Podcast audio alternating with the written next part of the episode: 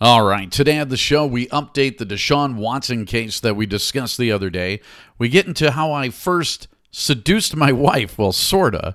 Uh, we then are joined by the amazingly fierce Olympic medalist and eight-time national champion Dotsie Bausch, and we finish off with Sarah's news and make a revelation about what does and does not gross out our resident germaphobe Sarah. But first, let me tell you about Next Wave. Yep, Next Wave Services is a website design company that provides high quality website design and maintenance work for businesses at a flat rate. NextWave was born from the idea that everybody needs access to seamless, reliable, and professional website design and maintenance service on a consistent basis. NextWave believes that their excellent track record of repeat business is proof of their commitment to delivering first class service all the time. You get a free website consultation when you check them out online at nextwaveservices.com. Founded in 1998, which was the year that I married my aforementioned wife. Wow, that's a long time. It's Next Wave Services. It's time now for the Real Men Eat Plants podcast, your daily dive into sports, pop culture, beer, and food with a plant based spin. I'm Dee, and along with news anchor Sarah Carlson, producer Eric Rogers, and today's special guest, silver medalist Dotsie Bausch, here is a man who can rock and or roll, Rich Reynolds.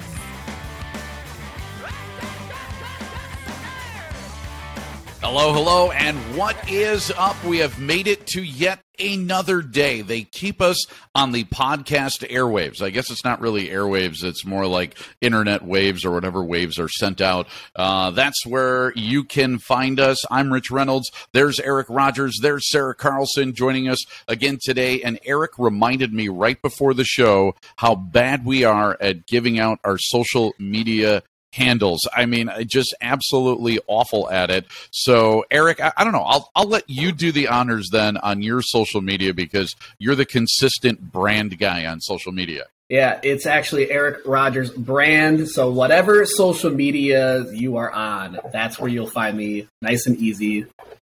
There so you I just go. Try to keep it consistent. So Sarah, simple. Sarah, do you want to be found on social media? I'm easy on social media. Um, Facebook is the one that I use the most because I'm an old lady. So like, Yeah, you know that's the one that I use the most because I'm an old man, and so um, and that's pro- on Instagram, and I can't. I'm literally on it. This is so edit profile. Here we go. My name, my username is News Sarah. On Instagram. there. You go.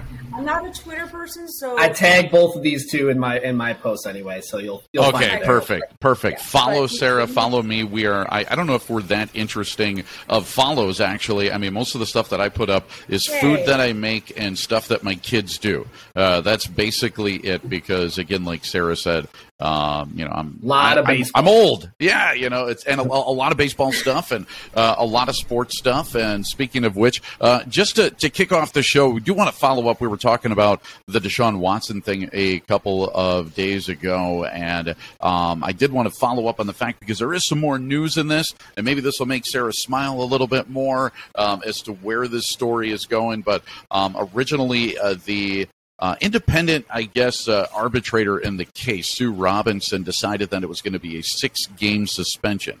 That is not binding. Um, in fact, the NFL can take that and agree to it, or the NFL can do whatever the hell they want to do, is basically uh, what it seems like. And Roger Goodell, the commissioner, can put down his own suspension, um, or he can recommend that someone else uh, put in a different suspension, and then everybody has to live by it according to the the rules that were um, that were uh, bargained. So the the collective bargaining agreement. There's really not much recourse then for Deshaun Watson. So if Roger Goodell comes out and says, "Hey, I want this to be a year long suspension," then it's going to be a year long suspension, uh, is basically how it works. Now, there's a couple things Deshaun Watson can do, but by my understanding, Eric, it looks like the NFL's not happy with the six game suspension and they're going to appeal that it becomes a bigger suspension. Is that right?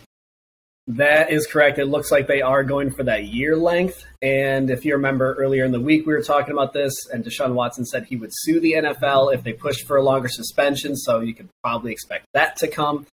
Um, the other thing that I found interesting about this was the well reaction from Robert Griffin III, RG3, and he said when it comes to protecting women, the NFL has gotten it wrong time and time again. This move to push for a longer suspension is about protecting the brand, giving off the perception of protecting women is just a byproduct of the situation. So Yeah. he's not, you know, he's not buying it. Yeah, and I think that the NFL actually right now is in a win-win situation. So even if it turns out to be a six-game suspension, Roger Goodell could say, "Well, we tried to make it a year." Um, Right, right, we tried. So yeah, so the, the NFL looks good. Uh, I guess uh, you know comes down to this clean, like they normally do in in a lot of the stuff. But I, I do think the NFL kind of drops the ball on what they do. So I mean, even things like if you remember Brett Favre and he got he signed with the, the New York Jets, and then there was a reporter that he was sending um, penis pics to. Right, He was And the so- original Anthony Weiner, yeah. Yeah, and so he was sending shots out. And by the way, I'm not sure that this is ever a good idea. So, Sarah, have you ever Yeah. received one of those? have you ever? Has a guy ever sent you? Never sent you a a, a, a penis pic? Nope. Okay. No, Um, nobody in my life. No, if they and did, I don't want one. okay. I don't. want she was quick I- to clarify. yeah. Right, right. It's not like, oh no, no, no. I, I'm, no. I'm thinking, yeah, this is the normal reaction that women have. I don't know what guys think is going to happen when they take a snapshot of their junk and send it to a girl. That a girl all of a sudden is going to be like, "Oh my goodness, I just gotta, I, I gotta Well- do something with that. I, I gotta see more." I gotta, I can't. I can't speak for others, though. I, I don't have friends who talk about getting them and liking that. Nor did I, although I didn't grow up when we were using these right. guys. So Okay. So you're, so you're No. say, say today, say right now, we're in the middle of talking, and your fiance sends you a pic Oh, no, like no. that. I would kill him, Right. and he wouldn't. So, So it, it's it, it's not going to work on you, Sarah. That's that, that's not going to put you in the mood. No, okay. it would And- actually do the opposite. Yeah, and so and so, I don't think anything ever happened to to Brett Favre when it came to that. Uh, but you know, Robert Kraft, the owner of the Oh, uh, that was Patriots, Yeah. yeah, Thank you for bringing that up. yeah, really similar kind of thing that um, Deshaun Super Watson. inconsistent with Yeah. how they handled it. And so um, he he did kind of the same thing, although he was going to instead of licensed massage therapists, he was actually going to massage parlors, and so the happy ending was kind of understood in that whole thing. And so I, Which makes it even worse Yeah. that they just, you know, the NFL didn't even discipline Robert Kraft. No, they did not. Um, and so it's it's interesting how the NFL falls on these things and some of the disciplinary stuff. It makes me think even to the Adrian Peterson case, which was a big deal uh, a few years ago when he took out a switch and ended up beating his four year old child um, so badly that he was still bleeding a week later, um, and in fact had a uh, a laceration on his scrotum. The four year old because he wouldn't share his like PlayStation game control with his brother.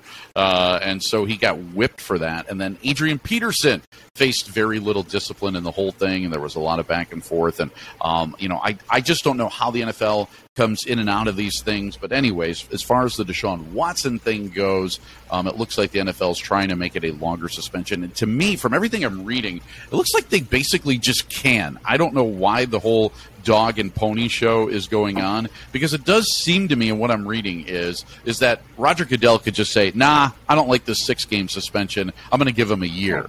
And if You know what probably happened is they probably have some deal with Sue Robinson and said, "Hey, put a punishment out there that's like kind of like lenient." And then we're going to say we want a harsher punishment to make us look good. Yeah, and you know when it comes to actually the loss of money for Deshaun Watson. By the way, the Cleveland Browns are pretty smart about yeah, it. that was that's a question because that's guaranteed money supposedly. It's guaranteed money, but the way they did his contract is this first year they were expecting a suspension. So the first year he makes way less than he Ah. does in every other year of the contract. So uh, the, the whole thing's just kind of like sleazy and um, kind of gross. And yeah. So, Mm-hmm. anyways, So that tells me the Browns didn't give a shit. They was like, hey, like we realize you did some nasty things, and Oh, everybody knows We're he did it. Yeah, the, the only one who doesn't think he Well, did anything wrong was Deshaun Watson, and I, I think the reason why he doesn't think he did anything wrong is I guess it worked for him a couple of times where he got consensual sex that way, and he just thought, well, I'm going to keep on going with this. I mean, as a guy, I know if, if something works, yeah, if, if something works, I used to have this thing that I did. I, I rented a house uh, God. up up in the Dells. No, no, no, nothing. Sarah's, Sarah's eyes. Nothing like that. I, I, I rented a house up, up in the Dells, and I had like it was a three bedroom house. I was the only one who lived in it. One of the the bedrooms I turned into like a bar room. I had like a, a bar in there, and I had a a jukebox that played forty fives and all of this kind of stuff. And what I would do is I would bring girls back to my place. And then I would have them pick out some songs on the jukebox. I would very purposefully keep the temperature in the house very, very low. And then I would tell them that the heat didn't work that well, and we could share this down comforter that I got here over on the couch. You're revealing these things? Okay, all right.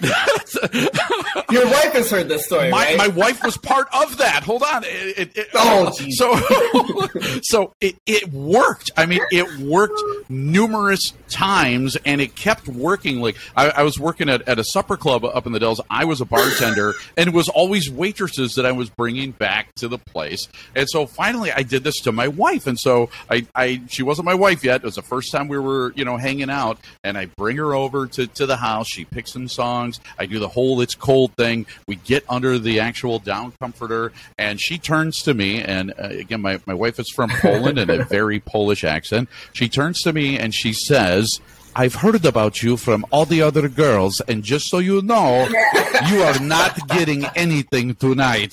And so um, I didn't. And that's your wife. And that's why I married her. Hell yeah, that's why I married her. And she was the first one to say no to me in, in quite some time. And uh, you know, my my charms with the women didn't work. And I again, so I'm thinking.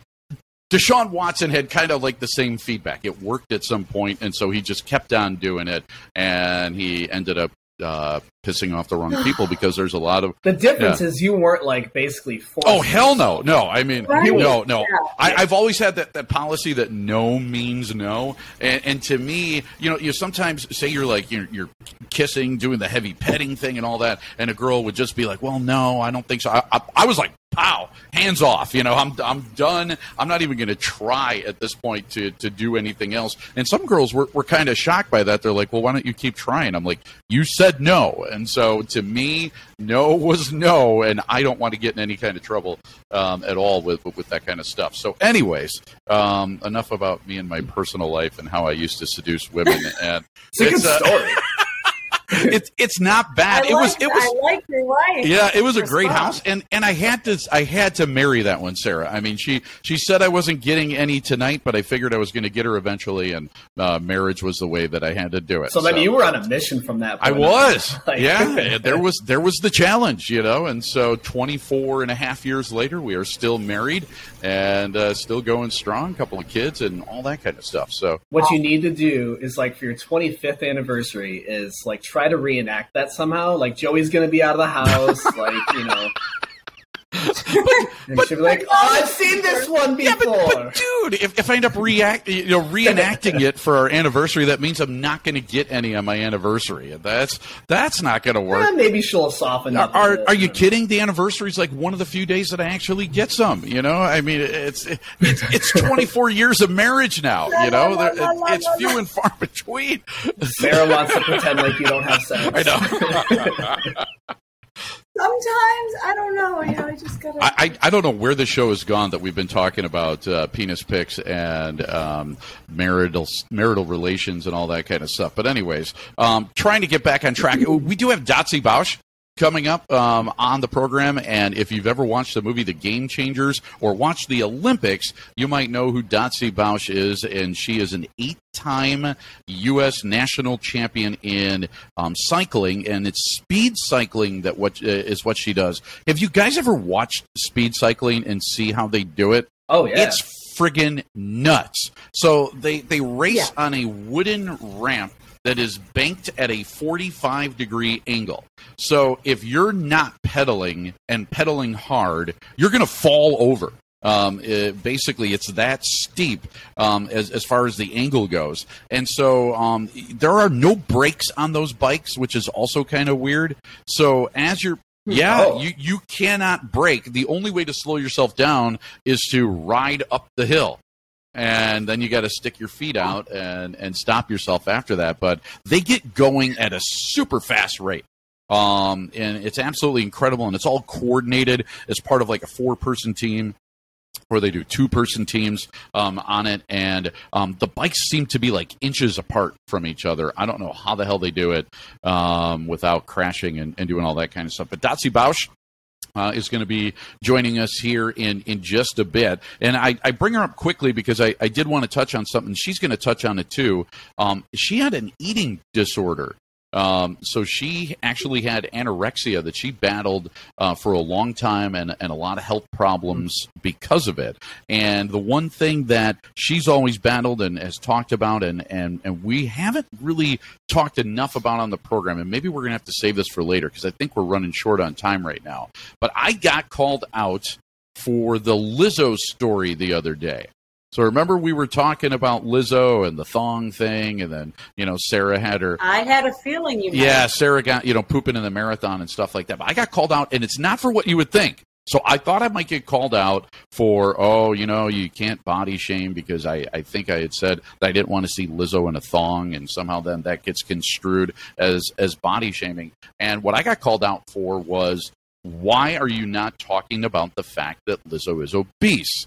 And uh, you know your show Oh. is supposed to be unafraid, and you're supposed to tackle these kind of subjects. And so So the Yeah. opposite. it's like it's you like think. you're not going strong enough. You aren't going far enough on the fact that you know you guys should be talking about obesity and, and the fact that it's one of the things that you're kind of combating and fighting against. And um, the the epidemic in America is absolutely crazy. And I think um, you know maybe we'll we'll table this for tomorrow because and I don't know if we, we got to do a quiz show again or something like that. But but really quickly, if you could, Yeah. if you would take everybody over the age of 20 in the United States, so think about them right now, and everybody over 20 that's considered overweight and or obese by the CDC, what do you think that number would be in, our, country, I guess CDC. Duh. Um. I looked this up already, so You I know? think I know. Oh. Over. I- I have a- I have a obese, general I bet guess. You It might not I be the bet you same. it's eighty percent. You're, you're pretty darn close, Sarah. So overweight and obese. Yeah, Wait, overweight what? and obese is 73.6%. Now, like straight obesity Yeah. is right around the 40%. It's a little over 40%. Okay. Yep. That's what I saw. That's which is which is crazy. So But- over two out of five people are actually obese, but seventy three point six percent of all adults over the age of twenty are either considered to be overweight or obese. Um, or even fall into they, they don't call it morbid obesity anymore or morbidly obese it's severe yeah Like severe obesity severe and so um, anyway 73.6% of Americans are overweight or obese. And so um, I think it's something that we should definitely table and talk about tomorrow. And uh, we will do that. And on this show, um, hell, we got Dotsie Bausch coming up next. And then right after that, Sarah's news. So don't go anywhere. Stick around. We'll talk to the Olympian right after this. All right, I've got something that I think is pretty cool to tell you about right now, and that is our partnership with Paul's Party. That's right. The Real Men Eat Plants podcast has teamed up with Paul's Party, a charity that funds fun, and that's F U N, all capitalized, for kids with physical disabilities. Now, here's how it works just go to our website, realmeneatplants.com, and click on the link for our Paul's Party fundraiser. All through the month of August, we are splitting funds 50 50 with this awesome charity. Your contribution of six bucks will help pay for the costs of our very fine podcast, as well as raise some serious coin for Paul's party. Now, Paul was a great kid who passed away at the age of 15, but his mom wanted to remember him by having a party on the anniversary of his death to help raise money for local charities. Well, they ended up bringing in over $15,000, and with that, a new 501c3 was born. Paul's Party does some amazing events like Paul Palooza, which is Sunday, August the 28th at the beautiful Wisconsin Brewing Company in Verona, Wisconsin. Yeah, there's going to be bands there all day long, great food, and some delicious Wisconsin Brewing Company beer. You got to like that. Now, I would like to present them a big, fat, oversized check with a generous donation courtesy of our podcast subscribers on that day. Again, just go to our podcast page on realmeneatplants.com or click on the link or go even to patreon.com and type Real Men Eat Plants into the search and give today. Thank you so much for your support and a special thanks to Kathy, Paul's mom, for making all of this possible. All right, guest time now, and our guest today is an Olympic silver medal winning cyclist, has won eight U.S. championships, two Pan Am gold medals, and is a world record setter. She has a degree in plant based nutrition, is an advocate for dietary justice, is a podcast host and motivational speaker, and was one of the stars of the movie The Game Changers. Please welcome to the Real Men Eat Plants podcast, Dotsie Bausch.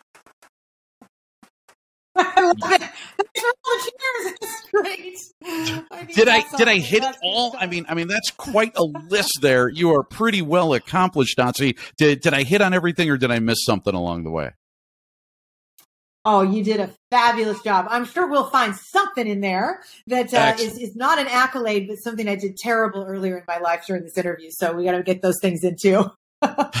Perfect. So you know, I, I I'm wondering too here as as we go over all that list, where the heck do you find the time to do all of that? Because I'm only doing you know a, a few things and juggling a few balls in the air. It seems like you got eight balls in the air at once. Well, if all of that that you mentioned was happening at one time, I would completely agree with you. But I'm retired now from cycling, so uh, I really didn't start my full blown activism career and, and switch for good until uh, post London Olympics, which in about two weeks was ten years ago that I stood on the podium. Wow. Ah! Wow! Wow! Wow! Goes by That fast. flies, doesn't it? I Yeah. And uh, you know, I was talking about the the Game Changers, and the Game Changers came out a, a few years ago. The Game Changers to me was like the most inspirational movie of my life. Um, up until that point, I had struggled with health issues. I had, was on a bunch of medications. I had actually um, had a couple of small strokes along the way. I mean, I was ramping up, I think, for the big stroke. And then I saw a different path when I turned this movie on and was a total inspiration for me to go plant based. And I've been plant based now for Mm. almost three years. And it has made all the difference in the world. My health has improved. I got off all the meds. And I'm sure my story is not unique. And you've probably heard this a thousand times. Am I crazy or is it just me, Dotsie? Is that movie like that inspirational? Yeah, that they did a fantastic job with it, and and all my my friends, my new friends and old friends that are in in, in the film, I, I find them very inspirational as well. So I'm with you, right alongside you, feeling like it was a, a, game changer of a film. What what was it for you? Was it was it just the whole film together, or were, were there a couple specific stories or pieces of evidence that that really made you want to make the shift? Yeah, it, it was a few things. Um, well, you know, one of them was was your story. I, I think overall, what it was, I, I think that this the message is really geared towards men, and I think beforehand you, you kind of have this stereotype of what vegans are and how they look and how they act and what they do, and and the stereotype gets blown completely out of the water by the game changers. And as a guy who's always been like a guy's guy and likes to watch football and participate in sports and whose kids participate in sports like vegan didn't even seem like an option to me. Going plant-based was never on my radar. And then i watched that movie and i'm like well okay those are some pretty Yeah. like strong people in that movie doing some pretty strong things and if they could do it plant-based i guess i can too and um, i think that's what it was that that spoke to me. And and do you hear that a lot? Because i think you know uh, most uh, vegans as i'm finding out are women and most plant-based people and i think women i think are a little bit more open-minded to it and they don't have the same stereotype like propaganda that men have to face. Men have to face the hmm. the real men eat meats propaganda that we're fighting, even with the title of our of our podcast. Do you do you get that a lot? Is that eh, a movie that spoke to men, and do you find that that women are usually a little bit more open to being vegan? Right. Well, you know, we didn't need the like y- y'all needed the penis scene. You know, we didn't need the clitoris scene. We're like fully well aware what makes Right. our brain work and what makes our heart work and our arteries also makes down there work. Uh, women are a little bit smarter like that, but I, I think at the end of the day, we're constantly fighting against our conditioning. You know, from when we were little, and who conditioned us? The very people who profit off of us believing them the meat dairy industries. So I think for you know for men they, they used the meat industry used that slogan for years. I mean literally real men eat meat, right? And it was just like just carcasses of dead animals all over the TV with like a fork in it. And it's like, if you're not doing this, you're not a man. Uh, so that film kind of, you know, unraveled that myth, right? And and and helped to unravel the history of why we believe that, and it's because we've been conditioned to believe it, not because it's the truth. Absolutely. So let's let's talk about you a little bit before we go back, because there is some stuff in the movie I want to cover, and and you brought up something that I think is going to be a good transition into talking about your podcast. But but your your background, your yourself, um, what made you first of all get into cycling? Because when I look at you racing around a velodrome, uh, I'm thinking to myself, there aren't too many of those that I can go to right now and even practice or try it out if I wanted to. How do you get into a sport like that? Yes, I agree. And I, I grew up in Kentucky, so cycling wasn't really a big thing. Well, it's not really that big anywhere in the United States, right? You have to go to you have to go to Europe uh, for people to really understand it. Uh, I think the guy that just won the Tour de France, uh, um, Jonas Vingegaard from Denmark, there are more bikes in Denmark than there are cars. Um, Wow. So it, it's we definitely grew up here with with people not understanding and not being popular at all. But I found cycling. Honestly, I found it by accident. I I, I- grew up uh, riding horses and competing in saddlebred um, horseback riding. So I grew up as a competitor, but I wouldn't say I grew up as an athlete because to me the horse is the athlete in, in that in that event. So I fast forward post college. I was um, I- became very ill with anorexia uh, for a variety of different reasons, and that's a you know that's probably a whole other podcast. But uh, as I was coming out of that very dark period of time, and as I was gaining my life back, and as I was working through therapy uh, and learning to heal and learning a new way forward, my therapist said to me, uh, "You know, I I know Dotsie that you don't." Won't consider yourself fully well until you're moving your body in a healthy way again, too. Because I hadn't done that for so long. I had been destroying my body and I hadn't been able to move it in a healthy way. I had the overexercise disorder that oftentimes comes along with anorexia. So I had just been beating it up, bludgeoning away uh, at my body for for those years while I was sick. And so she said, you know, I think that you're ready to pick something, some whether you want to call it a sport, an activity, a movement, something healthy uh, that that you can do. And I was living out in Los Angeles by the time where it's sunny pretty much every day and and and a, and a moderate temperature. And so I said, what about cycling? I feel like if I got a bike, I could just continue my recovery. It just, it just to me just felt like, oh gosh, that'll be so freeing riding up and down Pacific Coast Highway and into the mountains and just feeling the wind in my face and feeling free, quite literally from, from all of the uh, confines of, of my illness. So that's what I did. But then I fell in love with it. And then I got moderately good at it. And then I tried to race, and then 14 years later, I was on the Olympic podium. So it's not uh, your typical story because I got on a bike at 26 and stood on the Olympic podium, as you know from the film, just a few months before my 40th birthday. Uh, but it is my story. It is what happened, and and it's definitely a story of uh, pursuing uh, what you love. Because I never thought in a million years that I was going to be, you know, in the Olympics. I loved watching them as a little girl, but there, that was it was never really something that came into my uh, frame of reality really until about a couple years before because you don't you know you, you, you don't know you're going to make the Olympic team until weeks before the actual Olympics. But I knew I was on. Um, there was a possibility that I could make the team two two and a half years before. So I actually started my career on the road. So I I raced on the road for ten years, and that that is a little bit more. People have a little bit more awareness around that. They do the velodrome and track, but I have a my kind of talent well lies in that more of that middle distance. So I'm good with oxygen and without. So aerobic and anaerobic, I've got kind of like that mix. And so it makes me a more gifted in the middle distance, which is what the track is and, and uh, the team pursuit. So anyway, ended up there and loved it. Yeah, you ended up finding your spot. You, you definitely won a lot in doing it. But I, I tell you, which one did you like better? Do you like being on the road? Do you like being on the velodrome? Well, you know, it's funny because I, I, love them both, of course, and, and they both have a, a, special place in my heart historically. Uh, now I ride the road a, a lot more because I don't I don't feel like driving 45 minutes to get up to the track right. where it is in Los Angeles. But um, I, I, switched over from the track to the road because I I um, I was I was scared to death of it, quite frankly, and I I wanted to see what it felt like to try and conquer something that I had such a fear of. I, for those that don't know a velodrome, it's it's banked 45 degrees. So when you're in either one of the corners and you look up from the rafters, it, it literally looks like you're looking straight down like a four story building. Uh, so it's it's terrifying to ride on track bikes. They're single um, single gears and they have no brakes. And you use the the, the track and you use the uh, you know, the wood. It's made of Siberian pine, so we we call it using the wood uh, to modulate your speed going up and down. Um, but if you ride around at the top, you know, as you can imagine, it's it's you can look straight down, and it never really made sense to me that the tires stick.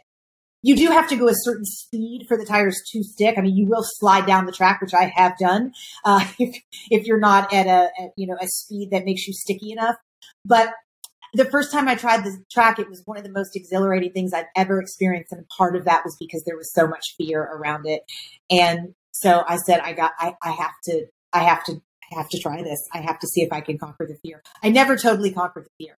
Uh, I didn't. Um, it was all the way to the Olympics. It, you know, the top of the track still scares me to this day, but I kind of like that. I, I kind of like something I won an Olympic medal and still scares the bejesus out of me. Yeah, I, I, think that little bit of fear actually makes you feel alive, doesn't it? You know, oh, it does. I it does. I miss it. I miss being really, really scared of something because it is. I don't think there's anything that makes you feel that alive than, than right. Fear. Yeah. Well, I'm, yeah. I'm sure. So yeah. tell me, how do you marry that and being a world class athlete would say, you know what, I'm ditching meat, I'm ditching dairy because a, a, lot of people that I know that are athletes, and my son plays college baseball, and they've okay. always tried to push on him uh, uh, animal proteins and protein and protein. You got to have the, you know, whey protein and you got to eat eggs and you got to eat steak and you got to eat chicken. Yeah. And he just felt sick doing it, wasn't able to actually gain weight. And when he transitioned to almost an entire plant based diet, all of a sudden he was gaining weight, feeling better, doing things that he couldn't do before. Well, what was it for you? What, what made you switch and say, you know what, I'm going to give this a try. And then it ended up working for you and you stuck with it? Yeah, well, there's that conditioning again, right? Like they mm-hmm. they're just conditioned to, to to say that and believe that. Um, but gosh, I, you know, I I actually came into um, plant based diet and veganism through the ethical route. I was racing on the road at the time and kind of came across the understanding of what goes on behind closed doors to animals in our in our food system. And I just I can only describe it as just a, it was just, I just had a soul shift. I grew up with animals, as I mentioned, but not just horses, dogs and cats and rabbits and gerbils. And, and I, I, I, I love them so deeply and spend a lot of time with animals. And I think I just had that, that, that moment where my soul connected that all animals are the same. We're animals. We're all the same, right? We're, we're all curious. We all want to be with our families. We, we all have um, a variety of different emotions. And I just, it just, I just kind of made that connection. And, and, and almost overnight, it was like, oh, I can't, I can't eat my friends. Holy shit. What? oh my God. I'm trying to make an Olympic team. And I believed all the conditioning that you're speaking about with your son and the baseball team. It was the same thing I trained for years at Olympic training centers and, and all of the cafeterias there and all the recovery bars filled with whey protein and milk and cottage cheese and yogurt and all of it. So, I mean, I'm at this point, I'm, I'm 35 and a half. I've eaten animals and an animal was on every plate at every meal for 35 years. So I just said, okay, here's the deal. I'm doing this because I can't not do it. You know, this is one of those things in your that it happens to you in your life. It's like I, I'm doing this, and so I remember praying to a God I don't believe in, but please just make me stay the same please, please just make me stay the same. Like if I eat this new way, then if it just if I just stay the same, then maybe I can make the team because I'm on the path right now. So so so off I go. That's that's the that's the prayer. I stay the same. And I was doing pretty well, right? I was pretty strong. I was definitely in the running to make the team. And I move over to a plant based diet is just kind of like a lot of research and a lot of Googling and just a lot of what I already like to eat and just sort of figuring it out and, and laying the meals out and feeling like it was delicious pretty early on, right? Because you can do all the same spices and all the wonderful flavors that you can do with meat. You can put on vegetables and grains and legumes and nuts and seeds and everything. So I'm feeling like, okay, this is pretty yummy. I'm satiated. I'm good. And then I start feeling just peppier, like more energetic, like we know I was kind of old at the time. I was, you know, 10 years older than my, my, my, teammates, 20 years older than the competitors in London. So recovery was a big deal. And, uh, you know, I'm fighting, I'm fighting the age there. Uh, so it was like, all right, all right. I start getting up in the morning and there's like a kick in my step and I don't feel as lethargic and I don't feel as inflamed and I don't feel as weighted down, bogged down. A lot of athletes will refer to when they get up in the morning, it's like an exercise hangover, which feels really similar to an alcohol hangover, right? Just everything like, Ugh. I didn't feel that way. Then I start during my training, track cyclists, many athletes train two or three times a day. So, you know, it's train, eat, rest, train, eat, rest. You know, it's just super monotonous. But in between training sessions, I'm, you know, eating something, but it's all plants and I'm just digesting like that. And I'm just feeling like energetic and powerful and peppy in my next workout and my third workout. And then I just start producing numbers that my coaches are like, what is happening? And so it was one of these things that's like, I wasn't expecting any of that because I didn't go at it for my performance to promote you know, and produce better performances like so many athletes now. But this is, you know, like I said, this is 10 years ago, but really this about 12 and a half years when I started. There wasn't a lot of conversation about it. Well, I'd say there was no conversation about it at the point. I mean, you know, we had like Brendan Brazier, uh, you know, Robert Cheeke, and, but they were dudes. And so I didn't have, a, I didn't have a woman at all that I knew of. Uh, there were some that, that, I knew of to, to look up to or to emulate or to help me or anything. Um, so I didn't know what to expect, but it, it's kind of like a, I feel like it was sort of like a gift from the universe almost that, you know, that it, it totally made me stronger and faster and better and more powerful. Yeah, and something that's actually turned into a crusade for you. And maybe a lot of people that have seen the game changers might not know about Switch for Good. And so we do our podcast from behind the cheddar curtain in Madison, Wisconsin. I mean, we are in cheese country and Dairyland, USA, right here. But dairy is one of those things. I mean, I, I cringe now when, when I think about no. eating dairy or drinking a glass of milk. I, I, mean, for me, it was a glass of milk before bed every night. And, you know, I, I, I lived on milk and cheese and dairy, uh, you know, yogurt and all that kind of good stuff. Um, that's not so good for you at all. And so Switch for Good kind of combats that idea. If you could tell us about, about Switch for Good and, and, and that crusade that, that you're on, which I think is absolutely wonderful. Oh, thank you. Yeah, well, we started uh, a, little under four years ago, and uh, we are entirely and completely evidence based, which is, I think, one of the most important aspects because there's so much misinformation out there about animal foods and especially dairy, right? Because dairy, talk about conditioning, right? That's that's been sold to us uh, since I can remember, since I was a little girl, uh, that milk does a body good. So we are advocating uh, very passionately for a dairy free world. Uh, and, you know, like I said, it, it, I, I, think we've accepted for far too long um, all the distortion and misinformation that, that big dairy feeds us. So um, we are here to uh, set the record straight uh, and and help people uh, help themselves and, and, and, you know, you can benefit from ditching dairy. It, literally, if you're just looking to improve your health a little bit, get a little bit more energy, raise a family, certainly optimize athletic performance, protect the environment, or even stand up for dietary and social justice. Um, you know, getting getting dairy out of your life. There's there's benefits in all of uh, those pieces that I've mentioned. So we kind of focus in in three different areas because it's our belief that these three areas are what will eventually, uh, you know, kind of bend bend towards justice, bend us towards justice. And so it's um, governmental uh, legislation policy change.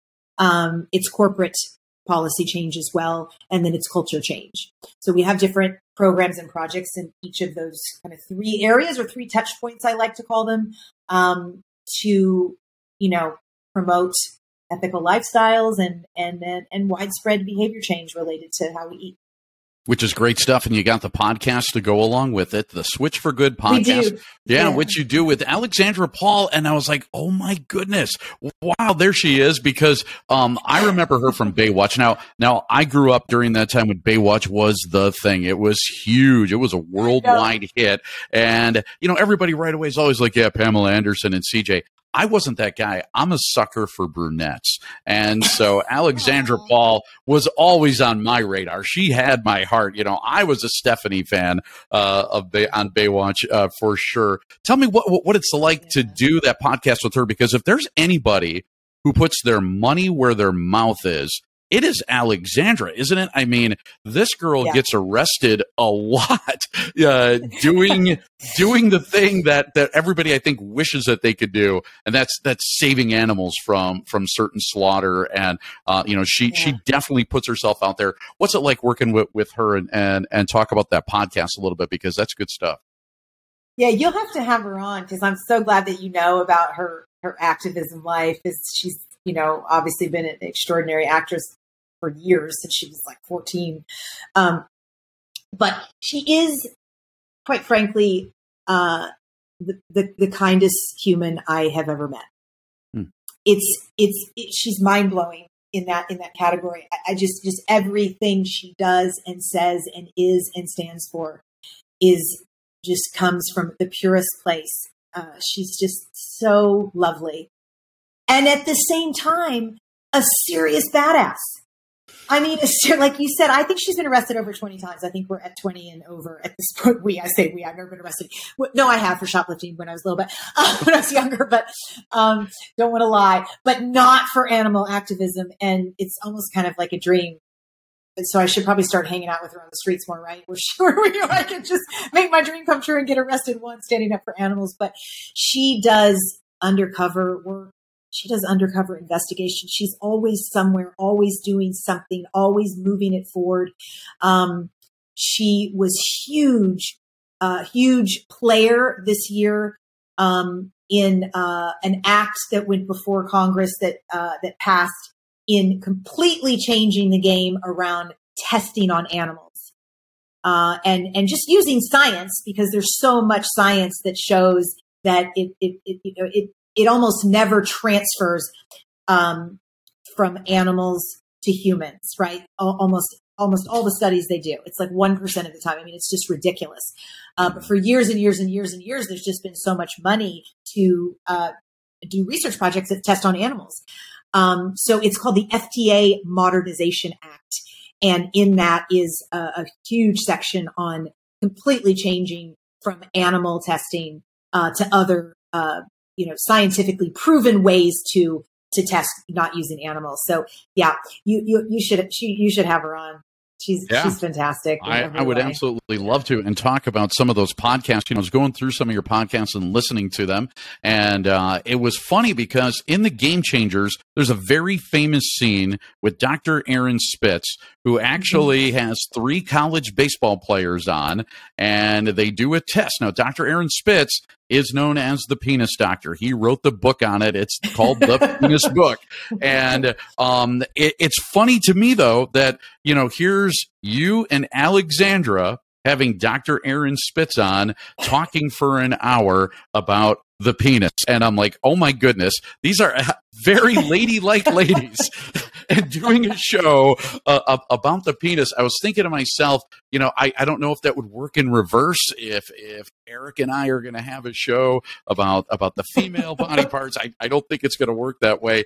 Talk, talk about that and, and, and talking to, to, to Dr. Spitz then too, because I, I, I think that's a trip. It, it also kind of shows there's there's no subject that you won't handle on on your podcast. No, we're no. I mean, right? You, just, you got to be raw and real. And Dr. Aaron, you know, always says that his work, his book, is for people with penises and who and for people who like penises.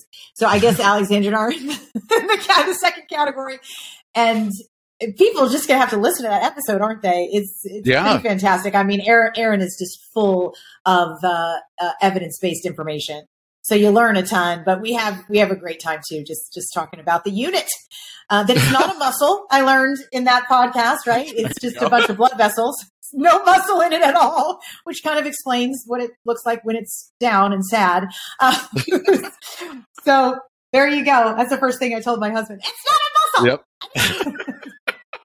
I, I think it's funny though. One of the points that he makes in your podcast, and, and it's really kind of true, is that that's kind of a barometer. I mean, for men's health. I mean, if there's something that's going to go wrong in your body, you can start there. And if it's not working right, and I, I think, that, I mean, if there's anything that's going to make a man wake up and say, "Hey, maybe I should give this plant-based thing a try, and maybe incorporate, even if I'm not going to go fully, like incorporate a lot more plants into my diet and and restrict uh, the amount of meat and dairy that I'm, I'm putting into my body. If that ain't going to convince you, I don't know what's going to convince you as a man, right? I know. I think he's. I think he's probably does the best marketing uh, for card- cardiologists on planet Earth because people come to him first for erectile dysfunction, which is one of the key signs that you may have coronary artery disease yeah. or that it's the beginning of coronary artery disease, right? So uh, he says, go see the cardiologist right after Absolutely. Um, so, so what, yeah. What, what is next for you, Dotsie? Now, at 26, which is kind of late to be taking up a sport, you took up a sport and you end up being on the podium in the Olympics and a, uh, a multi-time national champion. What What's next for you? What, what's the next endeavor? Well, what are you saying? You know what? Uh, by, by the time I hit uh, for you to be 39, I think is, is the next big one to hit or, or, or the big four. What's, what, what, what's next for you to hit? What do you think is in the future for you? I know. I'm ready. It's I'm a couple months away from the big five zero, and that just is very scary. You and me both. Um, I know. I like, what's happening? So maybe I don't know. Maybe relax a little bit. Maybe I should shouldn't have a whole list of things. But no, my I mean, right now, my heart and my work and my energy and my force is is uh, is with Switch for Good. We've made some uh, some really big strides uh, in the U.S. Um, uh, you know, legislation wise and, and, and massive strides culture change wise. Um, since we've been here, we've reached 376 million people. Wow. Uh, in, in the time since we've been alive with, as, as it, or as an organization, as a nonprofit. So, um, just hammering home, continuing to, you know, find the ways to reach people who want to be reached, right? Not everybody not, every, not everyone is open to the message. And, and I think the best way to connect with people and to reach people is to meet them where they are. And um, that's what we're extremely focused on. So, you know, I won't be the executive director of Switch forever, but um, I do have a, a desire and a dream to see it live um, long past, you know, when I'm here running it, and and probably long past my my lifetime because I think we're going to be fighting this battle um, for for more years than than you and I will probably be here on the planet. So that's yeah, that's the dream. I, bet you're right. The uh, Twitter handle is at Switch for Good. The, it's Switch the number four and good. Um, also, the website is Switch the number four the word good dot org. So switchforgood.org. You, you're on Instagram, Facebook, Twitter, LinkedIn, all of that good stuff. Uh, people should definitely check you out. And if they haven't checked you out on the yeah. Game Changers yet, they've got to check you out there because I tell you what, heart stopping stuff right there, Dottie. It really was inspirational, or, or Dotsie, and and and great to have you on because uh, I I mean for for me when I saw that and, and, you being a part of that, it really did change my life, and I'm sure I'm not the only one. And so what you're doing is is good stuff. Well, thanks. That means a lot. It's because I was the old one in there, and you're old like me, so you're like, hey, Yeah, right. she can do it. She can do it. Sure, that was it. We're not 21 because there is kind of an idea. Like I think you know, if you're 20, I mean, I, I'd rather you be eating plants, but you, you- you're probably going to be a great athlete at 20, whatever the hell you put in your body, because so many of them put McDonald's in their body. But it's not going to happen at 39. That's right. You are not going to be. You know what I mean? So it's uh, it's uh, it's a proof right there. Damn straight. You are speaking the truth. So, Dotsie, thank you so much. Dotsie Bausch, our guest on the Real Men Eat Plants podcast. All right, time to tell you about Veg Reg. Yeah, vegreg.com helps you find plant based restaurants and businesses in just one click. And if you are a vegan friendly business, they can help you get found. If you're searching for healthy, cruelty free meal options in your local area, VegReg is the perfect solution. Another great thing about VegReg, they have recipes. And when I say recipes, I mean real recipes. A bacon lover's BLT, cookie dough protein bites, penne arrabbiata. Now that's the entree and not the character from The Sopranos. And even a vanilla bean. That's vanilla bean, he said, cheesecake. And they are all plant based. You can also find Spotlight vegan businesses and more when you click on over to vegreg.com. I would say tell them that Rich sent you, but you know, it's a website and no one would hear you. That's vegreg.com. Welcome to Sheeler Select. The whole system will be ready in a few minutes. Take your seat and enjoy. Everyone has a story that's built on thousands of hows, whys, and whats. Join myself, Chris Sheeler, as I dive into how people live their lives, why they do what they do, and what goes through their mind while they do it. If you love learning and what makes people tick, my podcast, Sheeler Select, has you covered. New episodes every Monday. Find it on YouTube, Spotify, Apple, or just anywhere you get a podcast. She's a mom with vegetables. She's so delectable. The cows and pigs, she set them free. Can't you see? She's a hot chickpea. Veggie stew, just for you. Sit on down, there's dessert too. She's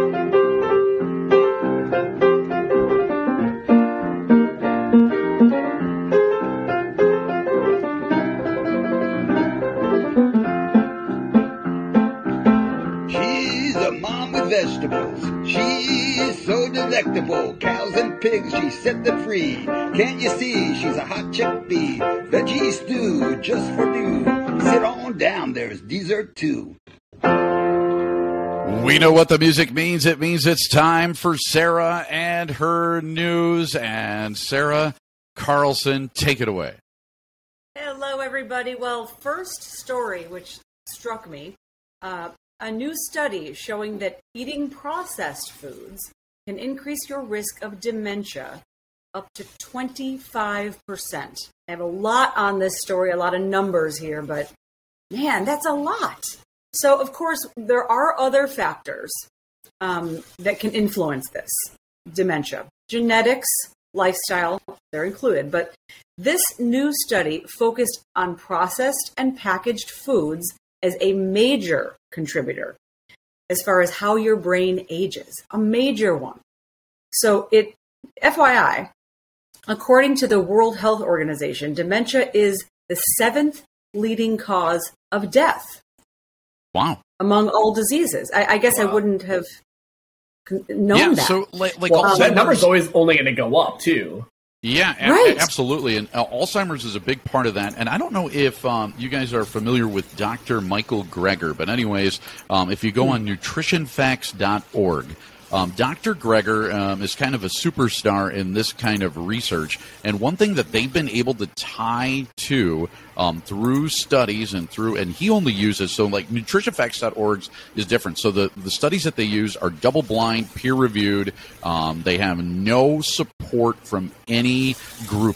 So say like a lot of reports that come out might be funded by the dairy industry or the meat industry or something like that. There, there's no one like that that funds these kind of studies. And he's been able to link Alzheimer's to actually eating. So you're talking about processed food, um, uh, meat especially. Um, there's some dairy as well, but then like especially processed meats and processed meats are so bad for you. But what they're finding out is is that it it constricts your your blood flow. So like the again going back to the endothelial linings in, in your artery, and if that's constricted, then the blood in your brain doesn't fire quite the same. And ah, Mm. here we go, the onset of dementia and Alzheimer's. And um, Right. so it's, there's really a lot to this and a lot that we're finding out. I mean, eventually, Sarah, and this, this might gross you out again, and I, I'm finding that it's particularly easy to gross you out. Um, medicine might become the study of poop.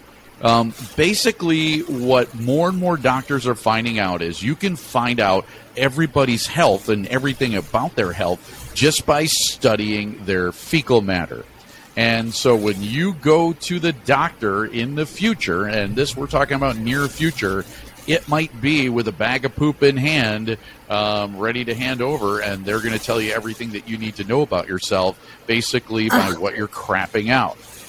I got to tell you, Rich, it does not gross me out because I think, well, that's what I do for my dog, and I love my dog, and I don't mind bringing the fecal matter bag, so I guess that makes sense. I, I don't know. I mean, even to me, I, I'm not grossed out by a lot of things. Like like Yeah. you, you wouldn't want to sit on Lizzo's chair after she was sitting on it with the the nothing but the thong. On. Anyone's. Yeah. Anyone. Because she's leaving I like poop particles. Right, but but Yeah. but the poop thing. All right, all right. So I'm, I'm finding something out here. Poop doesn't seem to gross you out. There was there you are in the marathon, and the woman's pooping right in front of you, and you're like, "You go, girl. Um, you're you're okay. Yeah. you're you're much. okay with that. Okay, all right. Learning. Yeah, and yeah, they're they're they're two def- definitely two different sides of what grosses me out. I guess doesn't. so. Okay, we're we're learning a That's new some side good of shit there, Sarah. Yeah, that's Yeah, ah, there you go. It certainly is. Okay, we talk why about we have dementia, Eric boys. on the show right there. Lines Bringing like you that. back to dementia, you have to hear this because the study was just published. I don't want to bore you because it's not about you know what we were just talking about, but it was by the American Academy of Neurology. And as someone who's had a neurological condition, I trust this. And they analyzed the diets of 72,000 people, Wow. 55 and older, for 10 years. Okay. That's a big study to mm-hmm. just have come out. And they found that for every, now this is a, a focus on numbers here, for every 10% increase in daily ultra processed food consumption, these participants had a 25% higher risk of dementia. And there are a lot of people, we just talked about that 70 some percent that's um, either overweight or obese. These people are eating ultra processed foods uh, regularly. So now the good news, I'll give you a piece of good news from this. Small diet changes can make a big difference. So decreasing, let's say someone hears this and goes, "Oh boy." So you decrease these ultra processed foods by 50 grams a day. So- And people don't get grams, so that means like one chocolate bar or a serving of fried fish. That can lower your risk of by 3%. That's just changing it a little bit. So hopefully someone will hear this and go, huh, okay. you know, I, I, already have this in my um, family, in my DNA.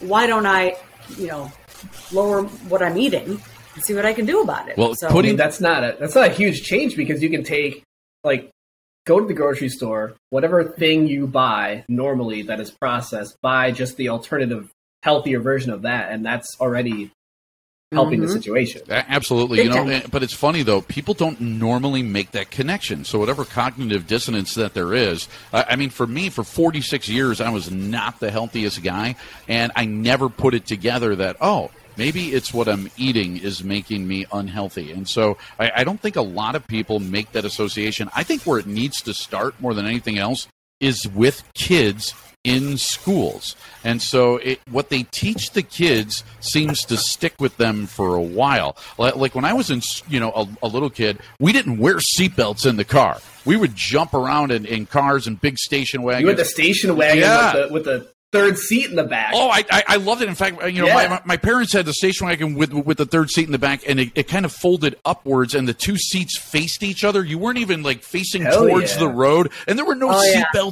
even there. I mean, it, so you couldn't even wear them. and so, but there was a big push on to to buckle up, buckle up, buckle up, and it started in the schools. And and it seems like now, even though I was raised without seatbelts, I wouldn't even consider like going down the road without having a seatbelt on. That's how ingrained it is in my head. But it started when I was a kid.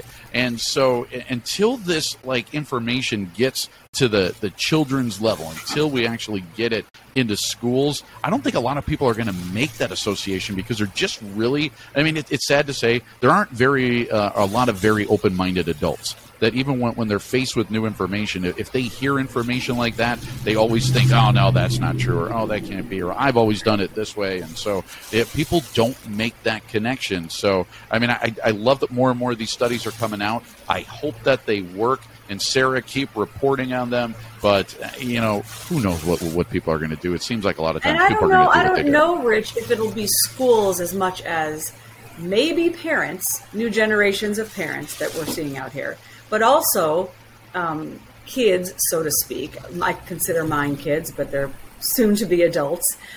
Uh, looking at the world differently, and also oh, having, they are. Yeah. and then also having, and this is my next story, new role models who they look at. Okay, Billie Eilish. Yes. Apparently, she's winning celebrity of the vegan world with me so far. This veg news site listed 11 ways. I had a hard time kind of trying to break this down so I didn't have to talk for a half hour. Okay. But listing the ways that she is, quote, paving the way for a vegan future. So, sorry, parents, sorry, schools. I think that people who love her and other celebrities, that's going to have a huge impact in social media and so on and so forth. So, get this Billie Eilish, she's only 19. Okay. She turned vegan at 12. Apparently, she had an activist mother. Um, she's recruiting vegans, so that's kind of her gig. She gets angry about things and not afraid to voice her opinions on Instagram. And she has 104 million Instagram followers and more to come, I imagine. So, Dude. get this. She joined the Healthy Future Students and Earth Act as the celebrity and went to Capitol Hill with them to propose legislation that making plant-based school meals more accessible in schools. Okay, so she's people like this. Unfortunately, sometimes it takes a celebrity for someone to go, "Oh shoot, we got to pay attention," right? Um, she turned London's major arena vegan for six days during a climate action event of hers. So she's got all these issues in the palm of her hand. And even though I know a lot of people say, oh, well, we don't want to make it just celebrities that our kids are following, this kind, not so bad. Yeah, So Europeans, she- by the way, too, um, are way ahead Yeah. of us when it comes to eating more plant-based stuff. Even a lot of their, their food trucks, uh, a lot of their you know um, uh, um, grocery stuff like that. I mean, it's all plant-based. In fact, I, I was just reading about how in the UK, over forty percent of their population now associates with being plant-based, um, and, and so a lot of them are trying out all kinds Wow. of new things. I mean, it, it, they're they're so far ahead. Where you know in the U.S. it's about three percent of, of the population is, is plant based. So it, it's it's a big difference in, in what's going on in Europe and what's going on here. So it doesn't surprise me that Yeah. you know if, if there's a uh, I guess a movement or a theme uh, that that's going to work uh, as far as uh, veganism or plant based goes, it, it seems like Europe's going to lead the way on a lot of that stuff. Exactly. And I have to uh, finish because it was 11 ways. I don't want to bore you, but I'll make this part quick. She partnered with Nike to create vegan kicks. Her vegan perfume apparently is popular, and she gives back. So she's she's not just walking the walk here. She's financially saying, "Here you go." You would think know. that I- I perfumes and colognes and stuff like that would all be like you know vegan. But the thing is, do you know how many of them have like rhinoceros urine and like beaver gland secretion in there? You know, so like even like imitation vanilla has like like secretions from beaver glands, and I'm like. No, don't don't. No, say that's that. true. That's what grosses me out. It- That's absolutely Here's the thing. true, and, and it's really So we're putting beaver gland secretions in my yeah, i- if you're using imitation vanilla, and and so Imitation. yeah, yeah, vanilla. imitation Yeah. vanilla. Gotta use the real stuff. Yeah, so so there you go. That that hopefully just all comes from the vanilla bean. But yeah, I mean, a rhinoceros urine is in the polo, uh, and you know, like how. Hot out here in these Yeah. rhinos. And, and how does that even start? Like, who's the first one to say, "Yeah, I want to splash a little, you know, rhinoceros piss behind my ear and on my neck"? And like, like, what are you doing? Well, and, and might I say, like there there could be a very I don't know, um, kind way to collect urine from a, urine, a rhinoceros. guess. it has to go to the bathroom. But why? You're right. Who discovered that that could smell good? Someone with a pee can. Yeah, is my guess. exactly. You've been watching too many German videos there, Eric. I think. Is that a I, German I, thing? I think it is. I, I, I, I don't know. Okay, um, Sarah. Educate yeah, us, I, Rich. I don't know what the hell I'm talking about. Uh, I, I've never even I've never even seen websites like that. Um, S- S- Uh. Sarah, we have time for one more story. If you could sneak it in. Oh, good, good. Because this one I, I found this morning actually. Nestle joining the ranks of Beyond and Impossible. They want to get involved with the vegan beef made for No Nomu. This is, a, I think it's a is a store or is it just a, a, A brand, yeah. of So like like no moo, Okay, meaning like no cows, kind of. Yeah, exactly. Yeah. Of Yep. course, and I and I eat a lot of uh, Impossible and other things. I just haven't seen Nomu, so I was kind of going, okay. But Nestle is huge, and they're moving toward a goal of becoming a national brand. So this that's why you know here we'd see it with the help of uh, uh, Nestle. They would do things with um, improved line of plant based meals, providing this operational benefits, so less labor. They're not just talking about this, but the people. Um, less labor, lower food cost, less waste, um, extended shelf life and storage time. That's one of the problems I find with some of the impossible broths that I'll go, okay, I, I know I it's hard to find them sometimes in the stores I go to. I buy them and then I don't freeze them, and I'm like, dang, and that's a lot of money. So Nomu and Nestle have already created a new pea protein based vegan burger that Yeah, yeah, yeah, Yeah. yeah, Not not like rhinoceros pea, but yeah. Right. No, it's a, a pea. Pro- it's hard to say. Pea protein based vegan burger. Say that one more time. They're launching it in October. So under this partnership, the two businesses are developing the vegan chicken burgers, vegan cheese, and then you know the next part of the story says, could Nomu be the next Five Guys? So Interesting. I, Mm. I, I'm I'm pumped. I want to have Okay. just a place to go for us. I take my son to Five Guys, and their veggie sandwich is the two buns with American cheese and vegeta- vegetables. Sick.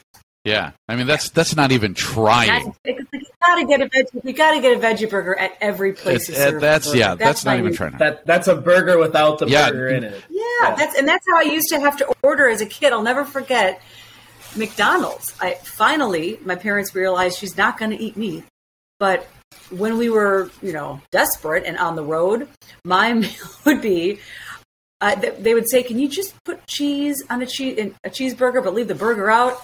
And I'll never forget so many people looking at us like, "What are they saying?" Just a, a grilled cheese, essentially. That's Right. what I would have Yeah, to eat. no, and I tell you what, you want to try something gross. Uh, so, anybody ever get on that Atkins kick that was big, like maybe like twenty years ago? So, for the Atkins, yeah, the Atkins it. diet, it was like you could eat all the meat and cheese, and How was that? That that made zero sense all right. from the get. So, I, I was on it for like about two months, and you do lose weight, and then you do end up getting like brain fog, and so your your brain is powered by glucose, Nice. and so if you don't get any glucose, uh, your brain ceases to function, and you end up with this horrible brain fog. I mean, it's just terrible for you. and It's terrible for your arteries and everything. But you lost weight. I mean, there was some benefit to like losing weight. But anyways, on the Atkins diet, I remember going to McDonald's and ordering a Big Mac. Okay, and then just eating the meat. Like I just took the meat out um, and started eating the meat. You want to talk about something that's really freaking gross? Try a plain patty that's used for a, a burger at McDonald's. My God. I mean, pretty quickly you find out. I, I, I thought I was is, eating yeah. newspaper. Uh, It was it was that bad and that disgusting. And so, anyways, um, go into that whole thing. And, and Nestle's like a big conglomerate and a huge food company. Uh, and Bo- Well, they were also accused of some pretty nasty stuff recently, but good to see that they're, um, you know, getting they the all are, and, and they're all getting in- into it somehow. So it, uh, think about it this way: like a lot of craft beers started out as you know like independent, you know, independently, and they make like beer, um, you know, at like a small brewery or something like that. Well, then a lot of them have been soaked up by either Miller or um, Anheuser Busch. They come along and they buy all of these mm-hmm. breweries because that was their competition. They were losing market share. So instead, the best thing for them to do is just buy them up and keep them going. And now they're not losing market share. And they could either kill the brand off or, or use the brand to their advantage. Nestle and other companies like you know Mondelez and Kraft and all that, they are doing kind of like the same thing. So you're you're going to see, I think, more and more of that happen. I just hope that when it comes to that kind of stuff, at least they can leave it with some kind of nutritional value, you know, and, and have something at least that's Absolutely. good. If they could do that, at least they're they're on the on the right track. So okay, we're we're beyond time here. Well, this was this was kind of a long show. I just think we enjoy each other's company way too much. So uh, our thanks to Dotsie Bausch was our guest today. For Eric Rogers, Sarah Carlson, I am Rich Reynolds. We'll see you next time, guys.